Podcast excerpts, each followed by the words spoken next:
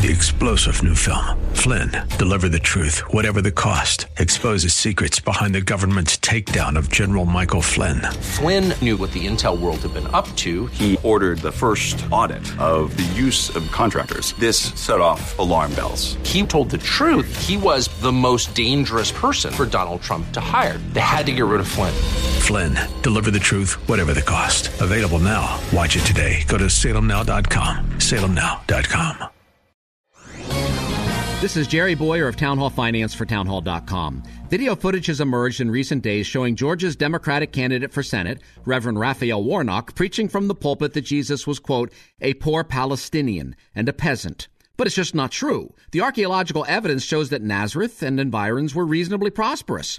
In addition, as a carpenter, a skilled artisan, his earning capacity was far above peasant level, especially since he grew up during a building boom when artisans were in very high demand.